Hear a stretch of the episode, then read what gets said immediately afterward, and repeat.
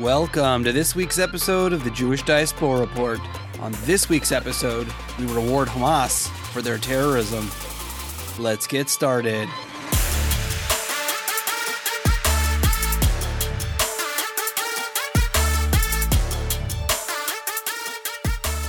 Many listeners who've heard some of our previous podcasts will know that we spoke last week about the United Nations Relief and Works Agency and how it's unfortunately become a front for Hamas.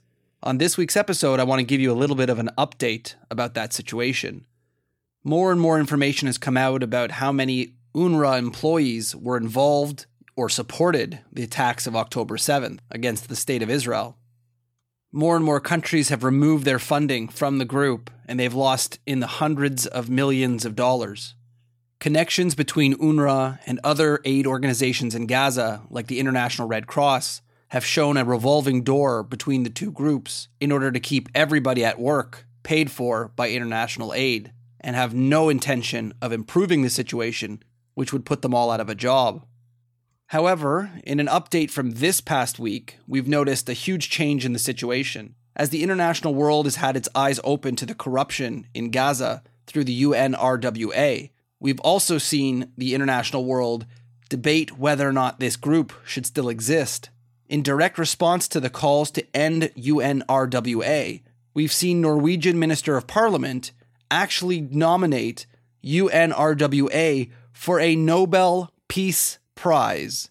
Amongst the allegations of how they are actively supporting terror and the world is slowly trying to remove this group from Gaza, we see the Norwegian Minister of Parliament, of all people, deciding that now is the time we nominate this group for a peace prize. That would be like offering a peace prize to Al Qaeda after 9 11. Why are you going to be giving support and honor and money and any kind of international notoriety to a group that is currently being investigated by so many for their corruption and their ties to terrorism. This honestly feels like bizarro world. But obviously, this Norwegian Minister of Parliament is trying to curb the issues that we're seeing of calls to dismantle the UNRWA and thinks that maybe if we put them up and nominate them for a peace prize, and by some miracle, if they win this peace prize, that will solve all of the problems. And no longer can people say that they're corrupt. We can ignore the hundreds of pages of evidence provided by places like UN Watch and various media organizations showing the direct ties to people from UNRWA, UNRWA, to Hamas and Islamic Jihad, and showing how they are corrupt and support those groups in their terrorism. And UNRWA is really not the only group who's being given a prize for their actions on October 7th. Amazingly, despite the fact that we are seeing people realize the true face of Hamas and how they are acting in a way that is against their own people, against the Israelis, against everybody, they are out for terror and death. And that is becoming ever more clear for anybody who's actually looking at the facts. The fact that they don't want to release hostages, the fact that they are holding on to hostages to keep themselves in power, that they refuse to step down from power in order to end this entire mess completely. They've been offered the choice to leave Gaza forever, give up their power, and stay alive, and they still won't take it. As you can see, all they really want is the power and the money. They can go live their nice life in Qatar, never to be heard from again with their millions of dollars, live their best life, but no, they need to be the proxy terror group for Iran, and no money is worth leaving that, apparently.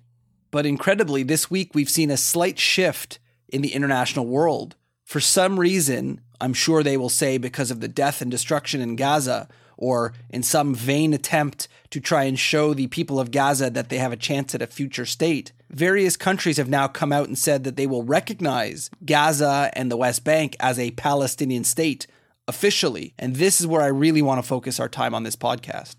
The United Kingdom British Foreign Secretary David Cameron, a man who knows very well the situation in the Middle East, said that his country could officially recognize Palestine after the ceasefire with Gaza, essentially trying to suggest that no talks between Israel and the Gazan people or the leadership under the Palestinian Authority need to happen before the United Kingdom suggests that there will be a Palestinian state. In his thoughts, what would happen is by just simply announcing that you recognize the Palestinian people as a people and as a state, you will somehow solve this problem, as if that's the only problem here, which makes zero sense. For the record, the problem has never been that the Palestinian Arab people simply needed to be recognized as a state. I think at this point, having observer status in the United Nations, clearly everybody around the West using the term Palestinians as if that's a real people and a real state that's ever been a state in this world proves that people accept the fact that they are a group of people who deserve some type of autonomy.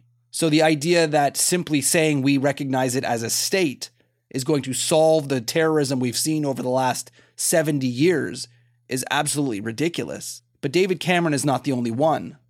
The United States Secretary of State also, after David Cameron, expressed his desire for recognizing a Palestinian state, likely for similar reasons, believing the fact that if the people of Gaza and the West Bank or Judea and Samaria find out that the United States accepts them as a people and as a state, that somehow all of the terrorism of the past will go away. Now they are all of a sudden going to have hope that they have a state coming and therefore no longer turn to terrorism. But there's a few things that David Cameron and Secretary of State Blinken ignore, and that is essentially all of history. The Palestinian Authority, under former leader Yasser Arafat, had been offered statehood multiple times, and unfortunately, it always ended the same way with declining the offer for a state, followed by typically intifadas and terror. So, the fact that you want to be accepted as a state was offered to them numerous times, and yet they turned it down. So, why do we think this time by simply offering a state with literally no other parts of the deal, simply you just become a state because we say so? No discussion on border, no discussion on terror, no discussion on who the government is going to be, and somehow it's just going to instantly get better. Throughout history, the world seemed to accept the fact that until the Palestinian Arabs, who were always violent from the beginning, ceased the idea of having a violent uprising against Israel, we could not recognize that state. And yet, here we are following one of the worst terror attacks in Israel's history, and now we're going to give them a state? It's almost like we're giving them a prize for committing this crime. We saw in 2005 when Israel pulled out of Gaza as a sign for peace, and we gave them the entire region, no questions asked, no preconditions, no requirements to run a safe place that didn't have terrorism. We just gave them the land and pulled our own people out. And what did we get? We got a terror state that we are now currently at full war with.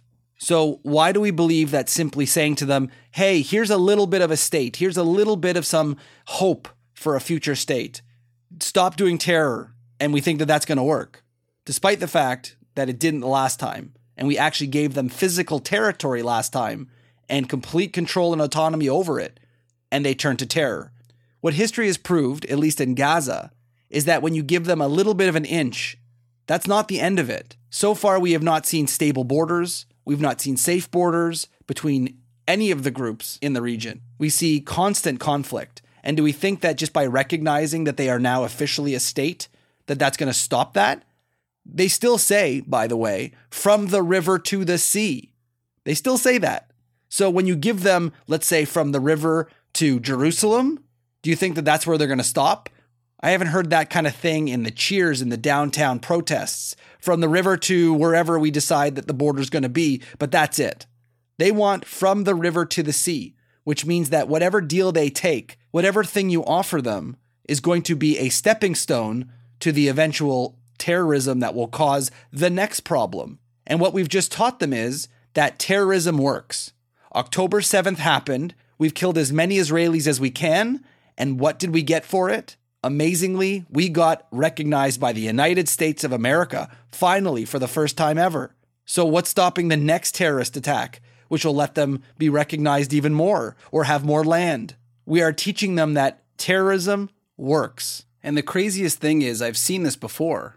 If you go back to some of our older episodes, you'll find one that we had done on the Temple Mount and how during the month of Ramadan, over many years, we saw the deterioration of Jewish people's rights on the Temple Mount. Because every year Hamas would send their people onto Temple Mount, cause a lot of trouble, forcing the Israeli police to take action against people who were setting off fireworks or throwing rocks at worshippers below at the Western Wall. And in return, the Israeli government decided that they would restrict Jewish people from visiting the site for more and more times and restricting more and more things you are allowed to do as a non Muslim on the site. The slow deterioration of rights is a direct comparison to what's happening right now the acts of October 7th have somehow created the opportunity and the desire for many countries to officially recognize the Palestinian state, despite any requirements for them to end terror or have a legitimate government who can actually make peace. So they are being rewarded for their misdeeds. And if anything, we're trying to get the Palestinian Authority, the more moderate of the two groups that are in charge, to actually be in charge and yet, we're going to show that the acts of October 7th and armed resistance, as they would call it, death and destruction, as we would call it, equals more rights for the Palestinian Arabs and more of a state. So, therefore, you don't think that this is going to move people towards Hamas and away from the Palestinian Authority? The group who's worked with Israel for attempting peace and negotiations and have removed the genocidal calls from their charter, the PA, are now going to be looked at as weaker versus the Hamas genocide party, who apparently commits genocide and in return gets recognized as a state. As we've discussed in many of our previous podcasts, there's already a problem happening today where Hamas is growing and growing its power, even within the West Bank. The Palestinian Authority has literally no legs to stand on anymore because they are seen as the cooperation with Israel party and the corrupt, not making a difference in our lives party, and now the international world is going to reward Hamas as the people who can really get things done. This is completely backwards. And I'm not sure if anybody in the international world has really thought this through. What Israel has tried to do over the last number of years, since the attempts at making peace with the Palestinian Authority have failed, they have tried to make peace with all of the other Arab nations around in order to help gain a coalition to one day isolate people like Hamas and have partners who will go into these regions and will actually help demilitarize and de radicalize these people. And it's actually worked. We saw with the Abraham Accords how many countries are willing to make peace with Israel because it's good for business and it's good for everybody. We even have Saudi Arabia still following the Hamas attack that attempted to derail the peace, say that he's willing to make peace with Israel. So the plans created by Israel and the United States and many of the other Arab nations in the region to first have peace with them and then work on the Palestinian state in whatever form that's going to come is now apparently up in the air as these UK politicians and the United States politicians are deciding that we're going to throw that plan out that has actually been working successfully and now go back to the old way that didn't work successfully giving the Palestinian Arab people a state because they commit terror if you don't. And we're just going to hope that the terror is going to stop after 75 years. In the end, honestly, I can understand why the US and the UK and other people are attempting to suggest that recognition of Palestinian Arabs as a state would somehow be beneficial to show them that there's a future, there's a hope.